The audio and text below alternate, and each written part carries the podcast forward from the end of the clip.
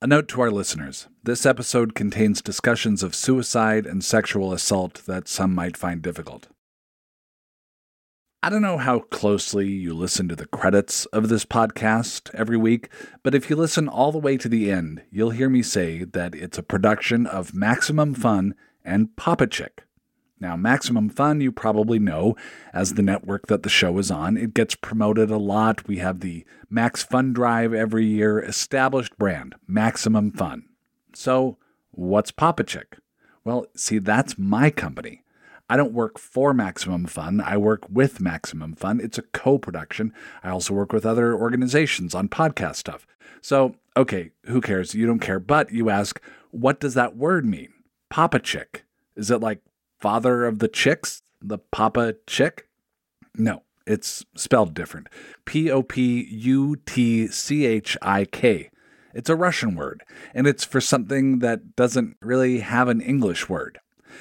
So, when you travel, you might meet someone in the seat next to you on a plane or a train or a bus, and you get to know them. You get to talking. You get to know their life story and why they're traveling and what they think of the experiences that they've had, their adventures and their misadventures, their glorious moments, their huge setbacks.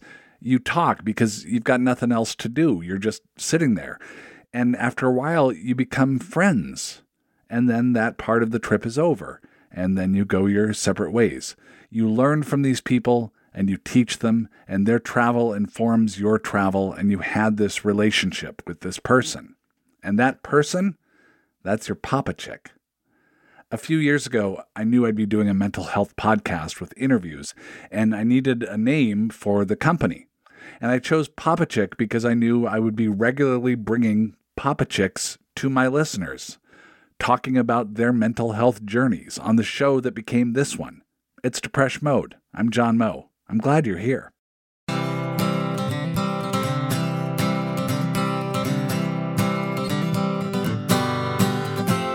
This week's Poputchik is Emi Nietfeld. She's the author of a memoir called Acceptance, which is soon out in paperback.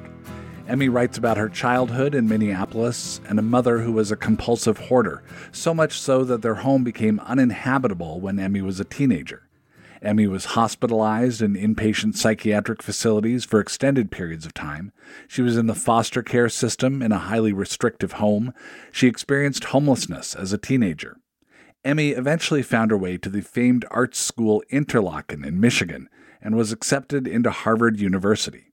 Emi writes about being sexually assaulted in the book, about a domineering, much older boyfriend, and finally, about finding stability and a healthy relationship with her now husband. I asked Emi Nietfeld why she chose to call her memoir Acceptance.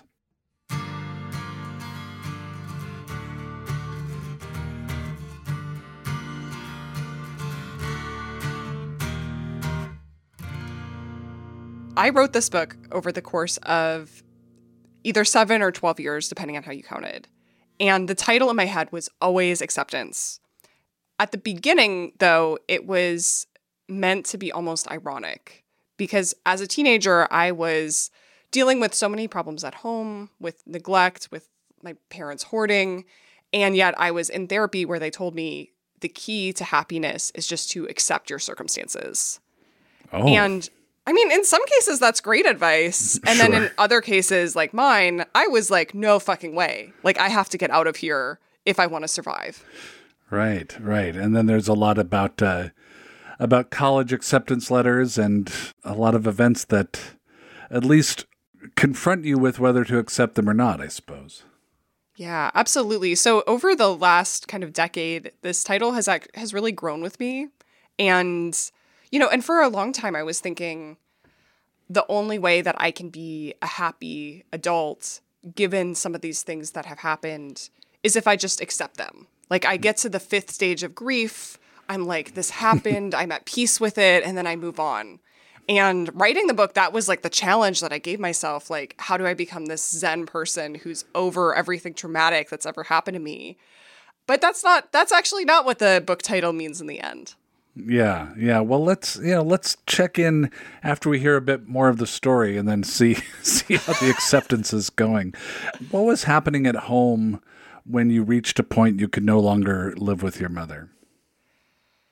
Yeah. So I grew up in Minneapolis. My family was evangelical Christian. And then when I was nine, one of my parents came out as trans and they had a bitter, horrible divorce that I my mom ended up winning full custody. My other parent moved across the country, never to be seen again by me at least. And, you know, my mom really fell into hoarding and our house just devolved into squalor. And so we didn't have a place to shower. There were like waist high piles of trash with narrow paths going between all the rooms. And, you know, and my mom had taken me to therapy because she could see that I was miserable, but my mom couldn't realize that her own hoarding was a big part of why I was struggling. And so instead, I received therapy that wasn't really helpful. I was given 12 different psychiatric medications over the course of two years, ranging from ADD meds to antipsychotics. And by the time that I was 14 and I left to go to the hospital, which is kind of where acceptance begins, I was just completely hopeless. I did not know how my life could ever be happy again or how life could even be worth living. What did those meds do to you? When I took Concerta for the first time, which is a stimulant ADD medication, I became so incredibly antsy. I ended up hitting a kid on the head with a French textbook, kind of in an anxiety attack.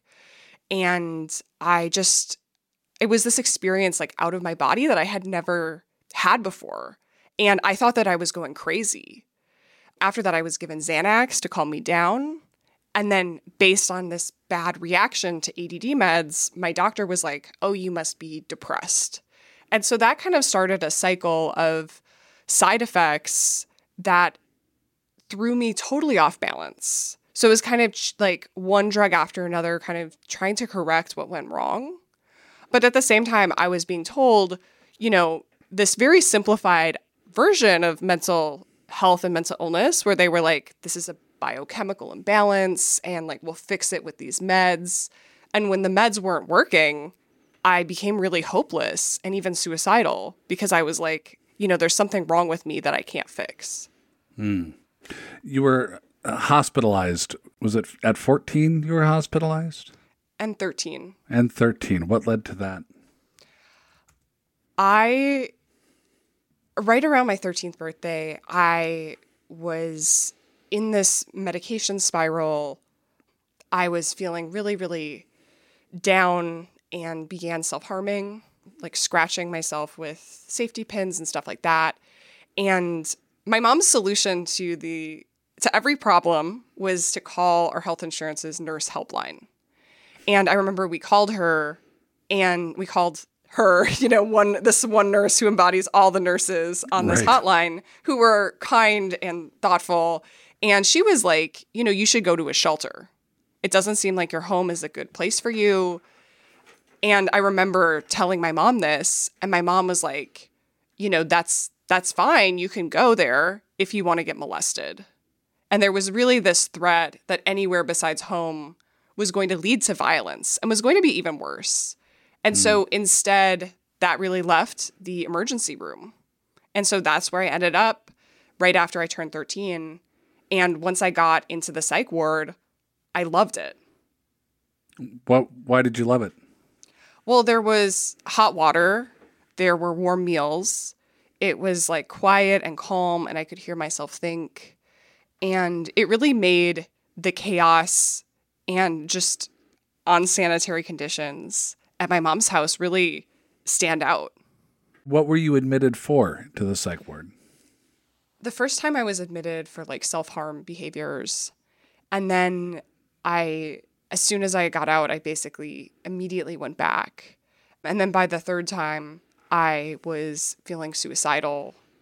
And then I actually like made an attempt when I was withdrawing off of one antidepressant and and then eventually I was hospitalized for an eating disorder.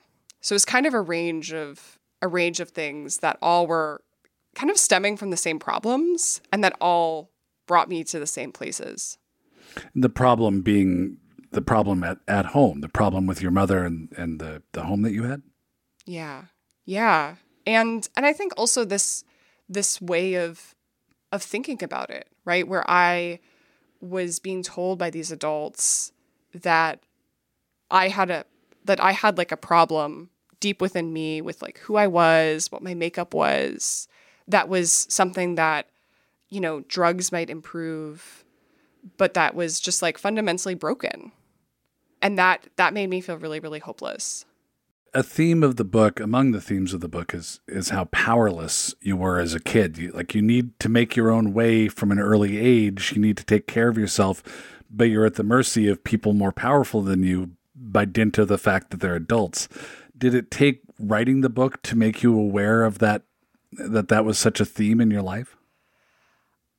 I think I was always painfully aware of how powerless kids in America are. Where we're told, you know, kind of no matter what we think is best for us, that our parents know better. And this was just so frustrating to me when I was younger and when I would like beg doctors and therapists like just come to my house, like talk to my mom, like find out what's wrong with her. But it did take writing this book to kind of help me start to shake the sense that I was going to get in trouble for criticizing some of the adults in my life. Like I still live mm. in fear that by writing about what happened to me, like I'm going to be punished. Hmm. Like why? Like what what what, do you think's going to happen? Like and i and i know that that's a, a gut feeling. That's not a considered you know logical thing. But but what do you connect that to? One of the things that happened after i was hospitalized several times is i was sent to a residential treatment facility which was this locked building for you know basically troubled teens. And there I was I was exposed to kind of a different view of mental health where it was like your actions as a teenager are the problem. And you need to learn to take absolute responsibility for everything happening in your life. And if you complain or if you blame anybody else, you will face consequences like not being able to call your parents or not being able to go outside or socialize with other people.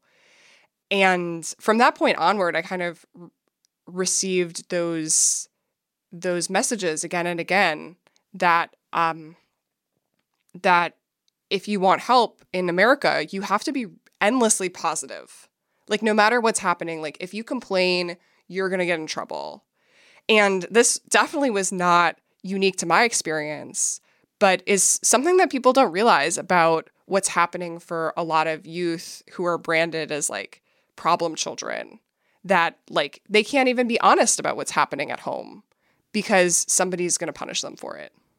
So do you learn to speak in code then at that point? Do you learn to put on a performance as a plucky youngster who's going to get through all this? Yeah, absolutely. That was like a huge part of my training growing up. You know, I wasn't really learning like how do I take better care of myself? How do I make changes that are going to help me feel better? Instead, I was learning like, okay, you need to wash your hair, you need to like put on a cute outfit, you need to smile for the doctor or the, you know, whatever adult is going to help you and basically play this game in order to get out of your situation. And that's unfortunately really the only choice for so many people who are facing adversity in the United States. Yeah. Like looking back now at the, the meds you were taking, at the the suicidality that you were experiencing, the institutionalization, how do you now understand your what your mental health was at that age during during this during your teenage years? Yeah. Well, I absolutely was depressed I'm not sure it's, you know, it's complicated because it's not necessarily a disorder when it's a realistic reflection of life. Um, right. Yeah. and when, when it's realism. yeah, exactly. And and I've had I now have this hindsight because I requested thousands of pages of medical records and I read everything I could get my hands on from every doctor and every therapist.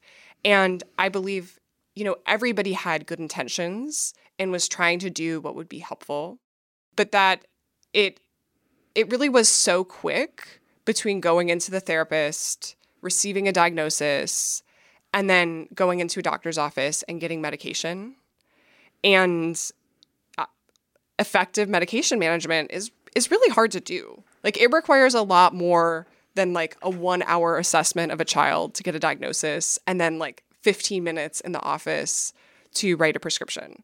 But unfortunately that was what happened for me and I happen to be somebody whose body is really sensitive.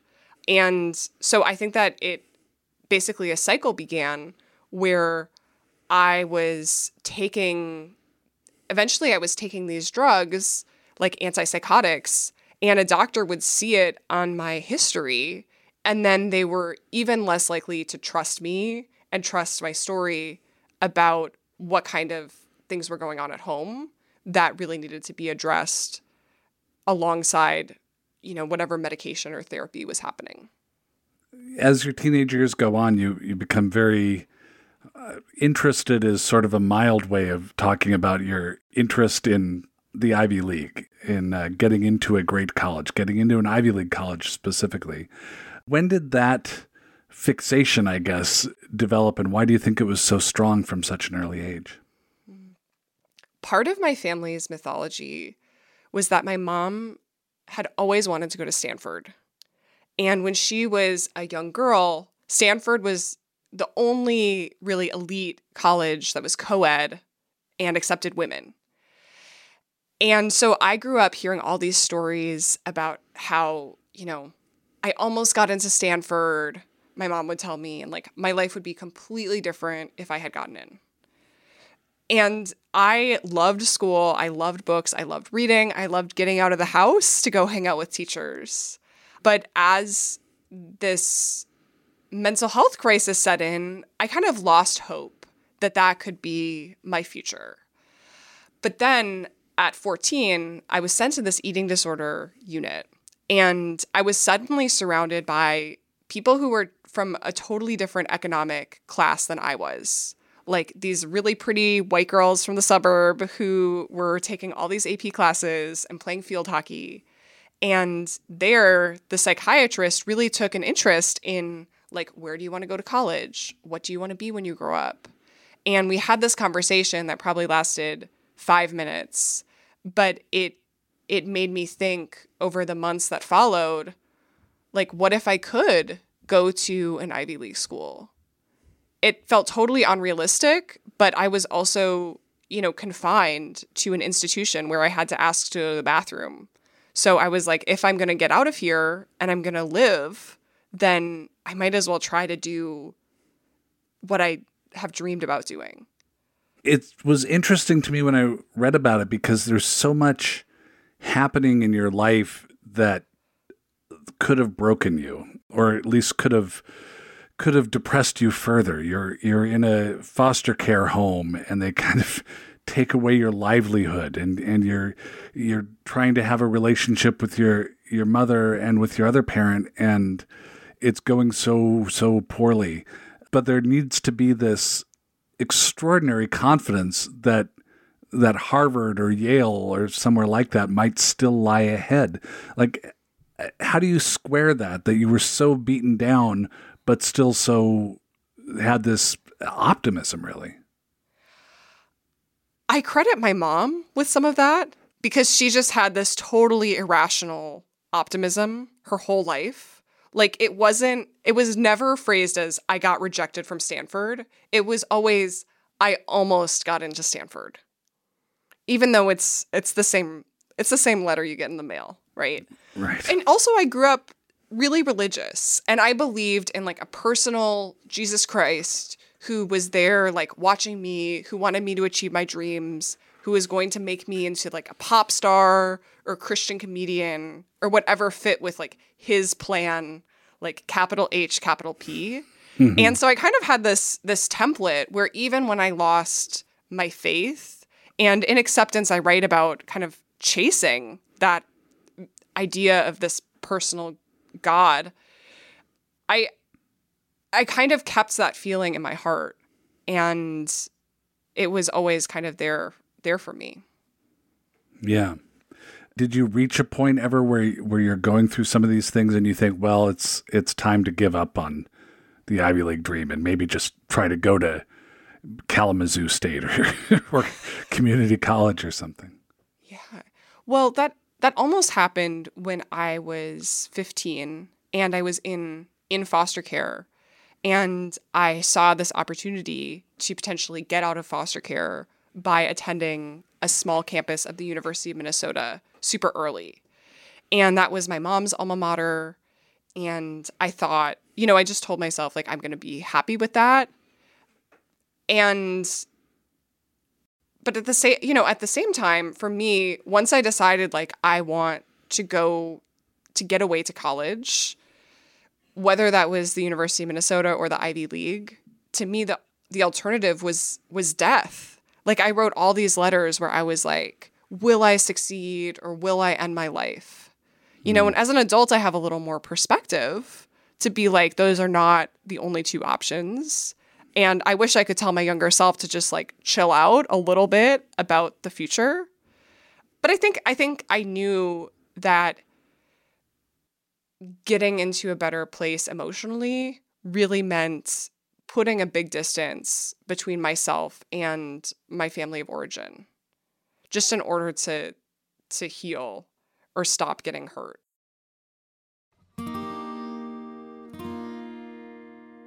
More with Emi Nietfeld in just a moment.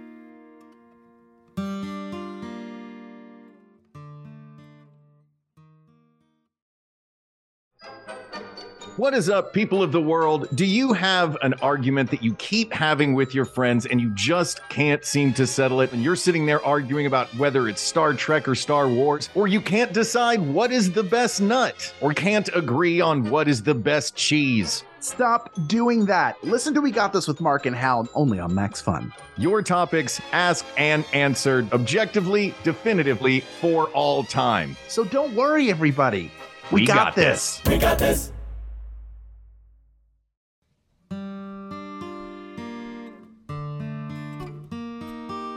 Back with Emi Nietfeld, author of Acceptance.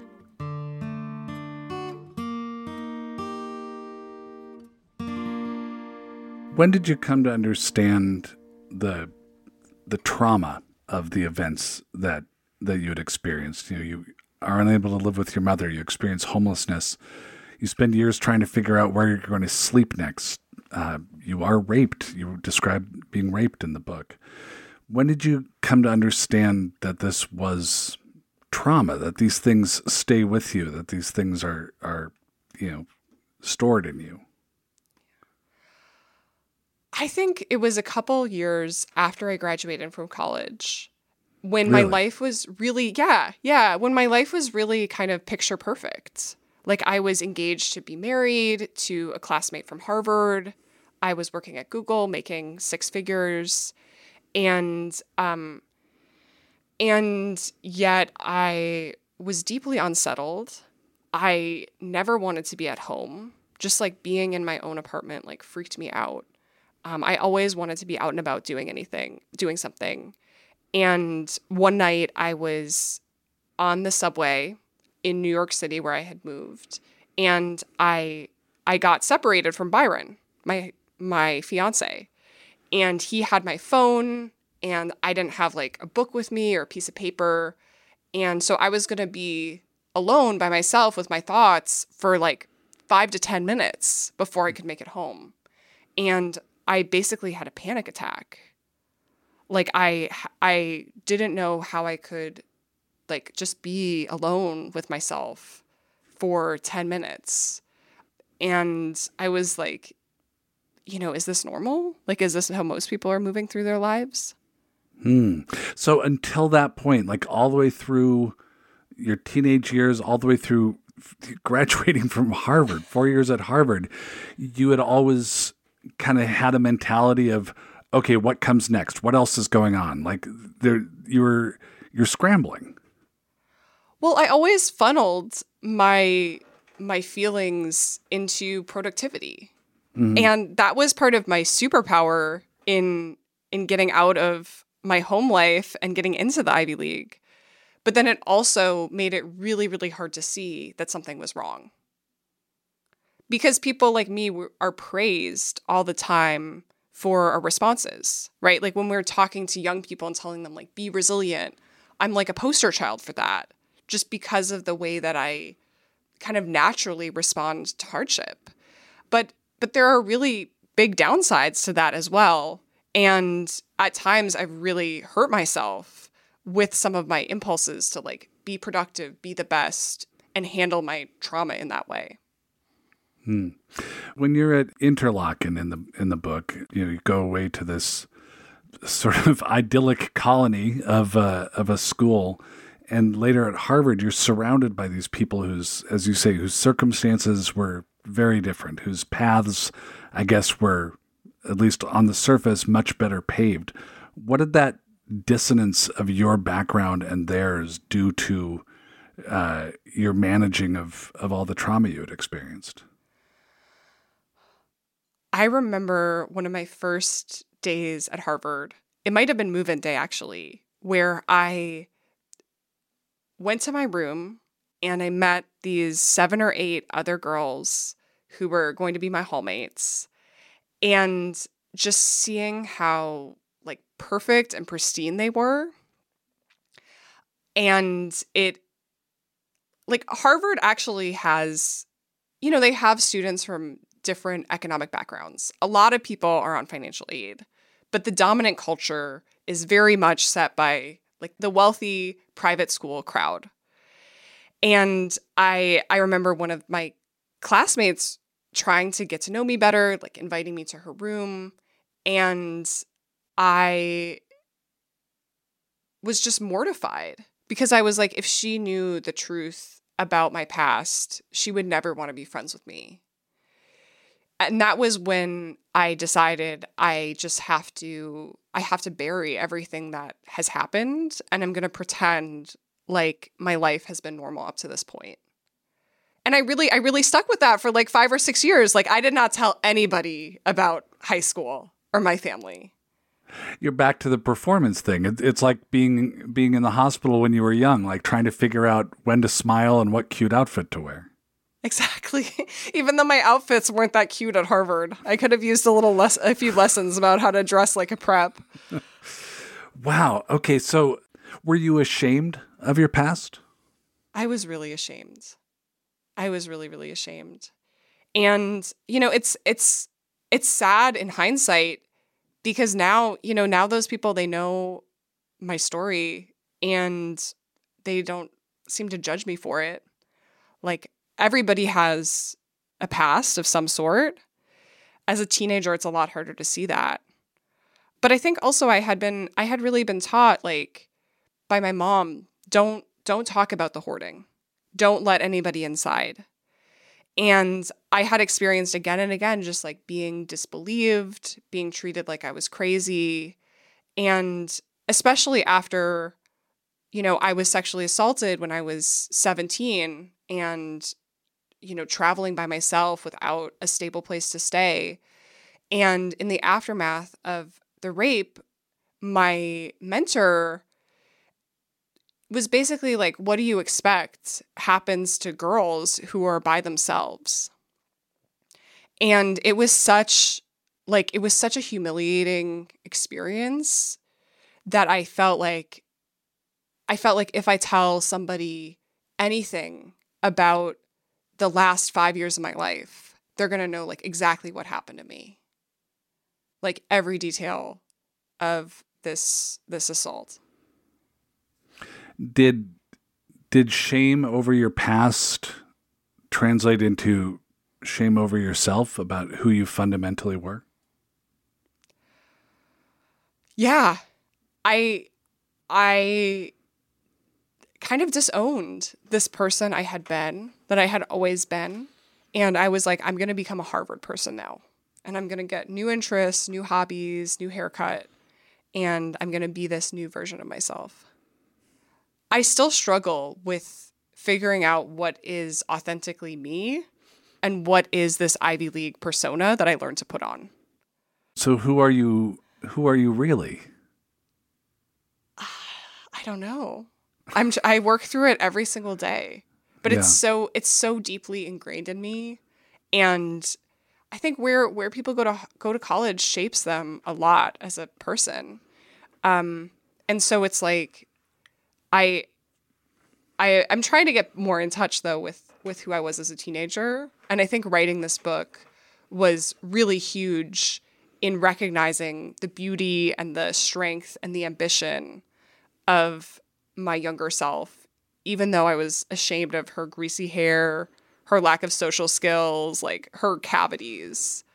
Um, it helped me see beyond that. Well, yeah, I mean it I read it as a, a hero.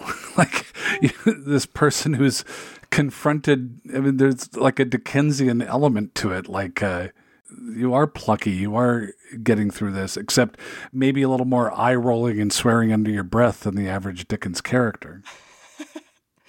Thank you for that. Yeah. You say you've been writing this in some form for 12 years?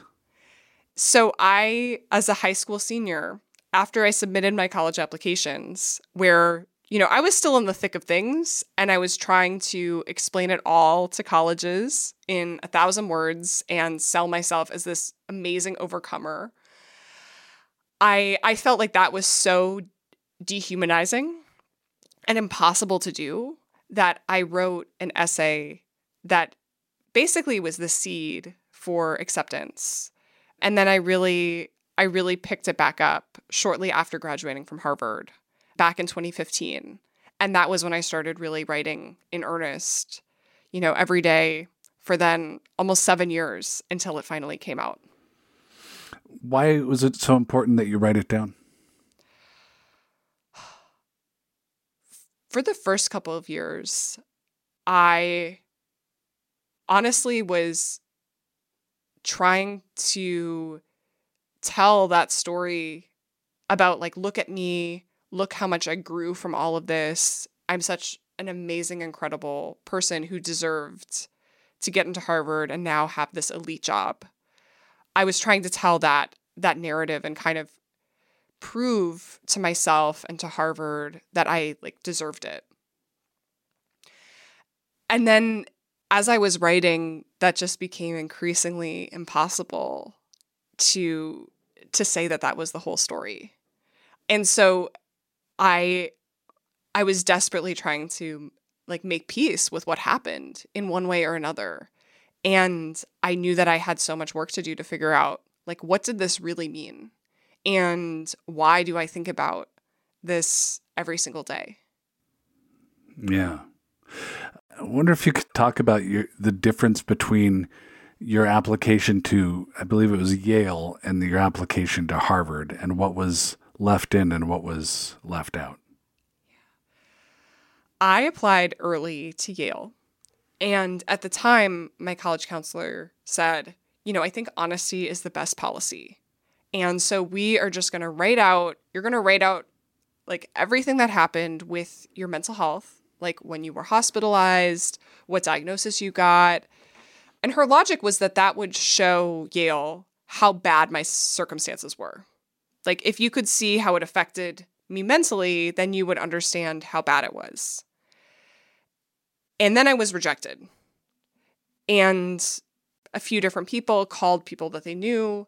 And basically, the hypothesis that we had at the end was that I had raised too many red flags, it was too much information, and that I looked like a suicide risk if I were allowed on campus. And this was like a week before the regular application deadline. And so I went to my other applications and I was like, I'm going to eradicate mental illness from these. And so there was no hospitalizations, like no mental health struggles. You know, it was just like this appropriate amount of struggle followed by ultimate triumph. Hmm. The narrative. And that was what got the narrative, yeah. and that was what got me into Harvard. Huh. Do you so the so it's discrimination. it's uh, against mental illness. I think, and I think it's really complicated and hard. Like, I have, let me rephrase that. I have a lot of empathy for college admissions officers, and I think that they have a really, really hard job. And I also am very grateful that I had adults in my life who were able to give me this guidance about, like, here's what to include, here's what to leave out. And I'm grateful that I was able to leave out the mental health stuff. Like I I write about it in acceptance, but it was only because of the way my transcripts were written that I was able to avoid disclosing like, hey, I spent 9 months in a locked facility as a freshman. And a lot of young people, they just do not have that opportunity. Like they have to they have to tell colleges and the people who are most likely to need to tell colleges are the people who have less privilege. Like if you are a wealthy teenager in America, there's a very good chance that your school will cover for you. Which I honestly I think is great. I think but I think it's what all young people deserve. And until that happens, I really want to raise awareness among parents and students and especially admissions officers and guidance counselors about like here's the reality of how mental illness is treated in college applications and here's how you should proceed in order to secure your best future.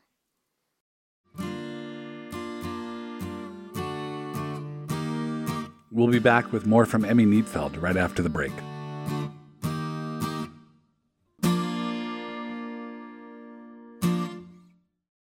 They can be anywhere at your office, in your car, and they are wrong. My mom says that the Grey House didn't exist, but she's wrong. He just does it wrong. Someone in your life is wrong about something. Something small, something weird, something vitally important. Only one person has the courage to tell them just how wrong they are. You know what you did was wrong, but your daughter is a liar who eats garbage. They call me Judge John Hodgman. Listen to me on the Judge John Hodgman podcast. If someone in your life is doing you wrong, don't just take it. Take it to court. Submit your case at MaximumFun.org slash JJHO.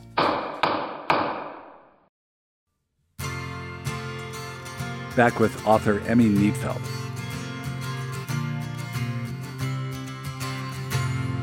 Something I've I've talked about on this show before, and apologies to listeners who are sick of hearing about it. But uh, uh, when I when I wrote a memoir, I found th- there was so much that was sort of revealed just by the act of writing. So many connections I was able to make, like, oh, this weird thing happened when I was 15 and that explains why this other weird thing happened when I was 35. You know, like I, I, was able to kind of see the plot a lot clearer than than by just living it and thinking back and having memories.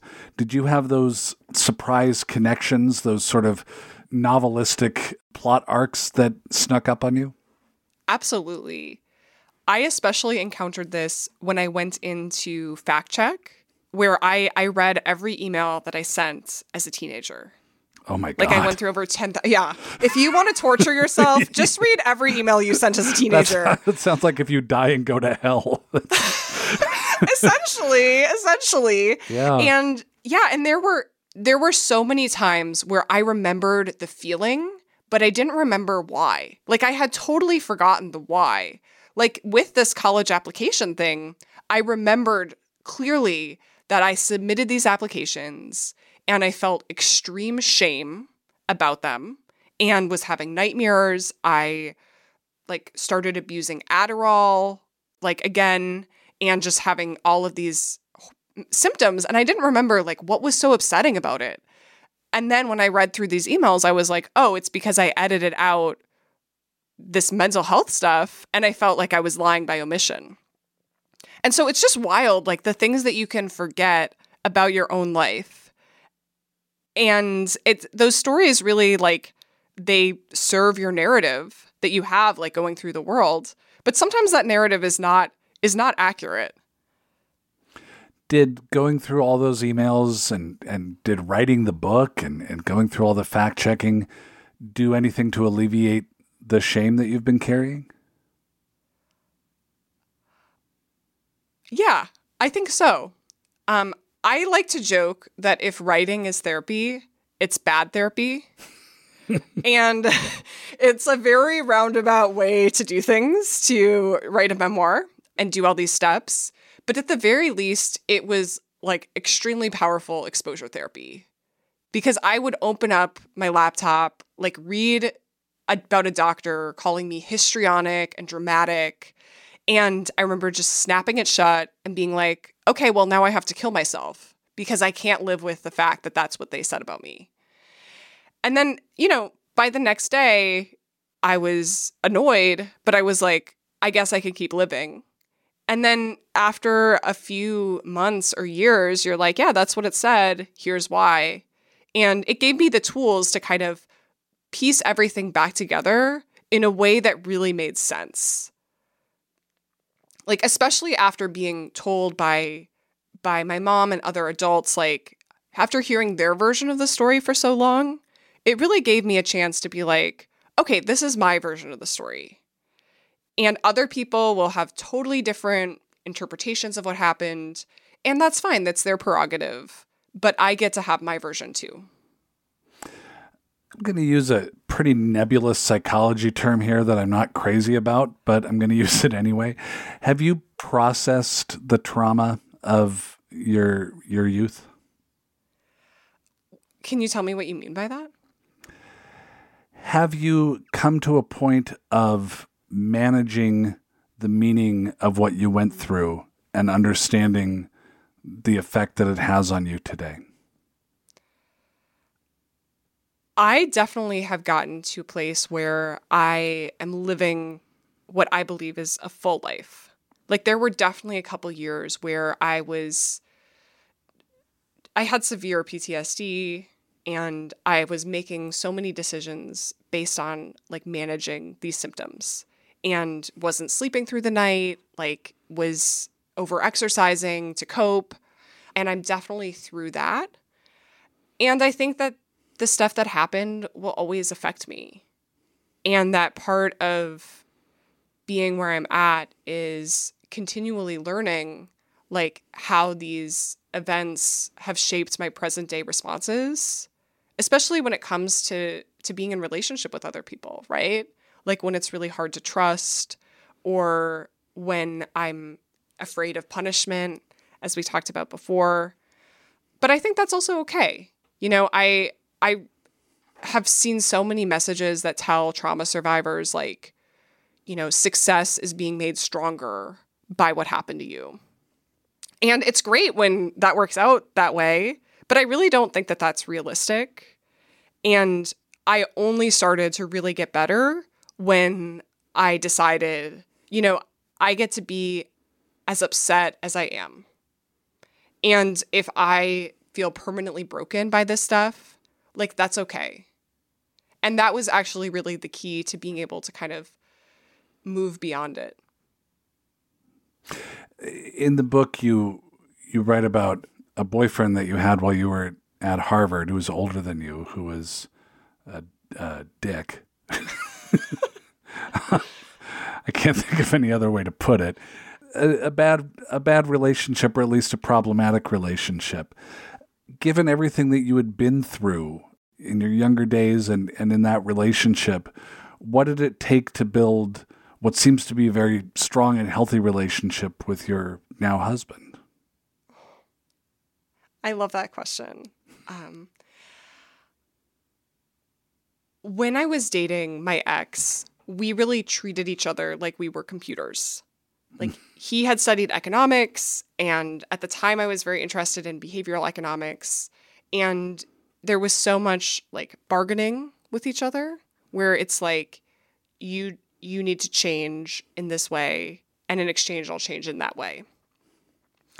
And that led to so many unhealthy dynamics, a lot of like abuse of power. And so when I ended up meeting Byron the summer before my senior year of college, I was like, I'm not going to treat him like a computer. I'm going to treat him like a dolphin. And I'm just going to just only That's not what like. I was expecting you were going to say. no, really? you didn't How expect so? that? Um, because I was like, I'm going to I'm going to focus on our feelings and I'm only going to give you positive reinforcement. And so for the first 6 months that we were dating, I never said one negative thing to him. And eventually he was like, knock it off, like, stop manipulating me.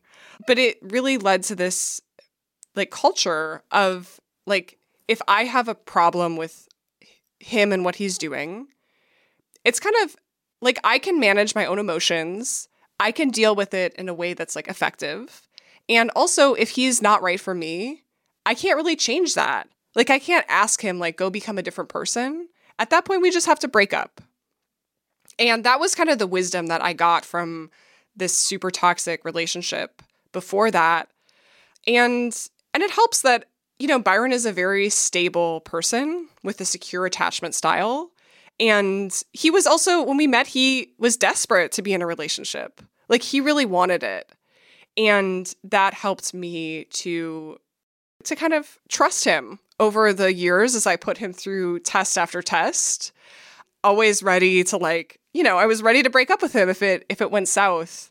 And I feel just beyond fortunate that I do have such a happy relationship, which like regardless of most people's childhoods, like how many people get to say that? Yeah. It's really like the biggest blessing in my life. You write with a lot of detail and a lot of honesty and a really tough section about um, being raped when you were in Europe what goes into deciding how you're going to approach writing about that how detailed you're going to be what what kind of what kind of approach you're going to take? What what goes into that? Yeah. I'm really glad you asked me that because um nobody nobody has. And i think that there's a lot of writers who are very sensitive to not re-traumatizing readers who might be survivors or who might have gone through a similar experience. And I definitely was aware of that, especially when it came to like eating disorder stuff, to just not putting in like unnecessary triggers that didn't really move the story forward.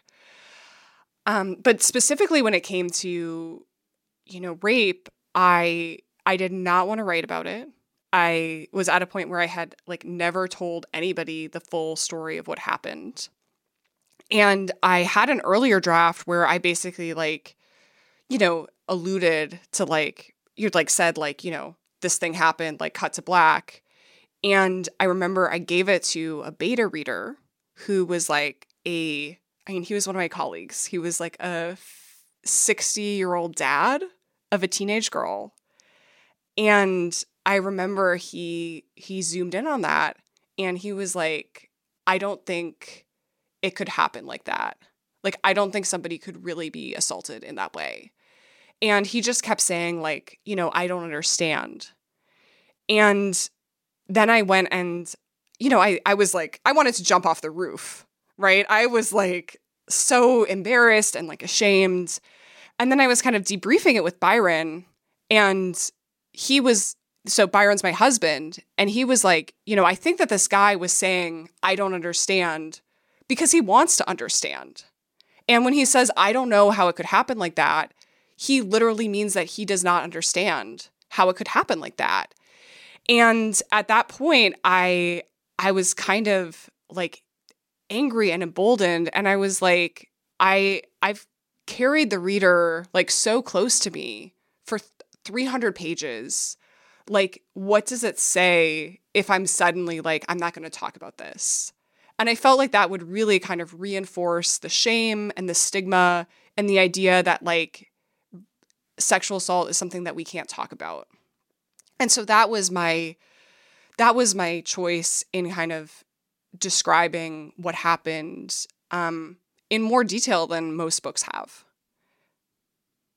Yeah, and I've also found it really helpful for me in kind of making sense of my own experience to read about like very like specific things that have happened to other people because feeling like oh i'm the only person that this has ever happened to like it must be something about me that's so lonely and that's so isolating and literally just knowing like this one crazy detail happened to somebody else has just like put my mind at ease and really let me be like okay that's the thing that happened and like I can move on, I can sleep through the night. And so I really hope that that that it can do that for some other readers. What is it like having that story out? Like somebody can go into a Barnes and Noble and read about the worst thing that's ever happened to you. Um, what is it like having that story out in the world? I've both gotten very used to it and it's kind of weird. Um, where I it was such a shock like talking to people who had read the book but had never met me and being like, "Oh my god, you read this thing that very recently I would like not tell my therapist." And it was super useful to just to to know firsthand that like, you know, you meet me, it actually doesn't matter like what preconceived notions you have about what type of a person I am because of this happening to me or like how broken I must be or anything like that. Like I'm just who I am and I literally don't have the bandwidth or time to be constantly thinking about like other people's reactions. So it helped me kind of like incorporate this it's just like another thing that happened to me.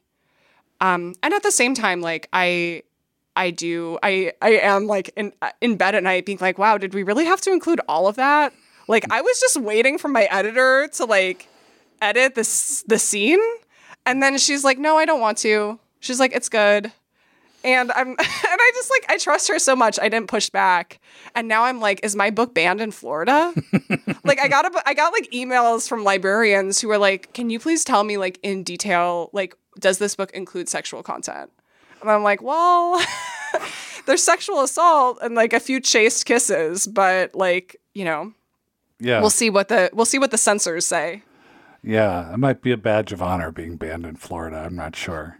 But you don't know. They don't tell you. They they, don't don't tell you. And it was the book is coming out in China and it was censored in China. Oh. And I got the censors edits and it was like, damn, these are really good. I was like, I sent this to my editor and I'm like, could we do this for the paperback? Nice work, China. yeah. I, my my book was uh, was published in Slovakia, and I've gotten all these great emails from Slovakia, and I'm like, that translator must be so fucking good because. I, like the the proportion of Slovakian responses to American responses, I'm like, that's not me. That's got to be the Slovakian doing something good there. You should have the translator come on your show. I really should. I should I'd love that episode.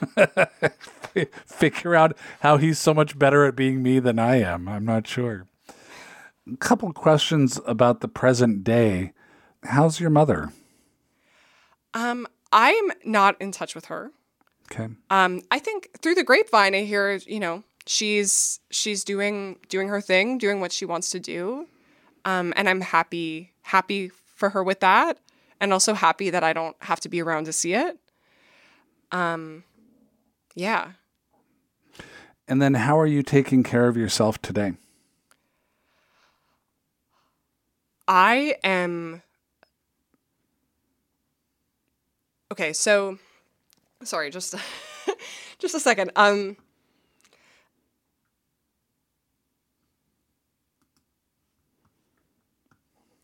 I don't know why this I did all the other questions and this one's hard. Um but um I'm really focusing on the basics, on like working out, not too much, but enough to help my mood, build my strength. Um, trying to focus on like sleep, like doing the crossword at night instead of watching Saturday Night Live. That's been a huge change that I made for the better. And eating, you know, eating less sugar, eating more protein. I that stuff it's all so basic and obviously that's not going to do the trick for everybody but I've been startled by how much of a difference it's made for me when I've been able to like prioritize that just like physical health stuff. I feel like a totally different person. And I go to therapy. of course. of course. How's therapy going? Oh, therapy is good. I was like, I went into this therapist and I was like, I don't want to be here for more than one year. And now we're like four and a half years in. and I'm like, you're probably going to be my therapist for the rest of my life. What did you what why did you think that it would it, it could only take a year? Or like, what what adjustment did you make to your understanding of therapy? Yeah. Well, you know, I was burned as a teenager by some bad therapists. And as an adult, too, I really struggled to find the right person and had some just like, I had some laughably bad first adult counselor. And so, and then I went through exposure therapy, which was like a 14 week, extraordinarily painful course of treatment for PTSD. And so after that, I was like, those were the longest 14 weeks of my life. Like, I can't do regular therapy for more than 52. Hmm. but then, you know, but then we were there and it was like things just they take as long as they take. You know, and I'm I'm grateful to have the the insurance and the financials to to afford that because it's a big commitment to be in therapy for a number of years. But I I feel like I'm uncovering new stuff all the time. And like finally doing that like personal growth that people hope for from therapy. That was like that was just always like outside of the scope of my imagination. Emi Nietfeld, thanks so much for being with us. Thank you so, so much for having me, John.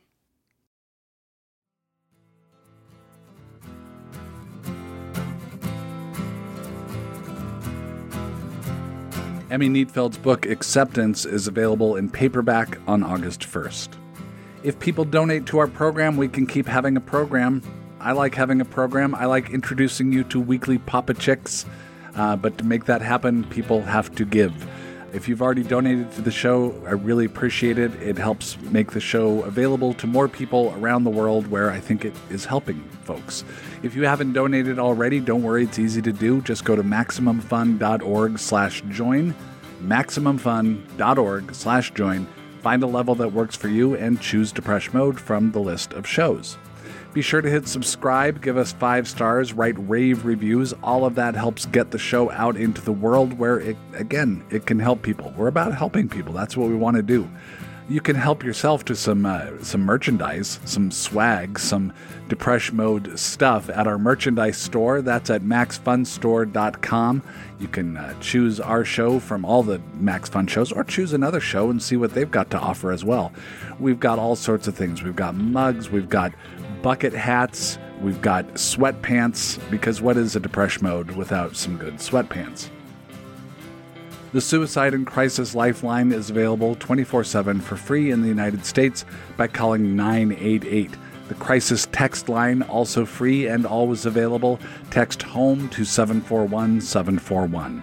Our Instagram and Twitter are both at DepreshPod. If you're on Facebook, look up our mental health discussion group, Preshies. A lot of good conversation happening over there, people helping each other out. Our newsletter is available on Substack. Just search for Depresh Mode there. I'm on Twitter and Instagram at John Moe. Our electric mail address, depreshmode at maximumfun.org. Hi, credits listeners. The original intro for this episode talked about how everyone is on a mental health journey, even the members of Journey, even Steve Perry and his replacements, Steve Augeri and Arnel Pineda. It gives me no pride that I can name three Journey lead singers off the top of my head with no notes. Okay, it gives me a little pride. Depresh Mode is made possible by your contributions. The show is produced by Gabe Mara. Our senior producer is Kevin Ferguson. Our production intern is Clara Flesher, and we get booking help from Mara Davis. Rhett Miller wrote and performed our theme song, Building Wings. I'm always falling off of cliffs now, building wings on the way down. I am figuring things out, building wings, building wings, building wings. No one knows the reason, maybe there's no reason. I just keep believing. No one knows the answer. Maybe there's no answer. I just keep on dancing. Hi, this is Mike in Connecticut. I know it feels overwhelming. I know it's difficult. But I also know that when you're ready to talk, someone will be ready to listen. Depresh Mode is a production of Maximum Fun and Poputchik. I'm John Moe. Bye now.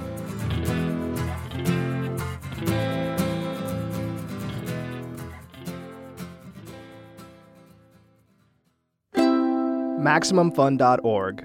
Comedy and culture. Artist owned. Audience supported.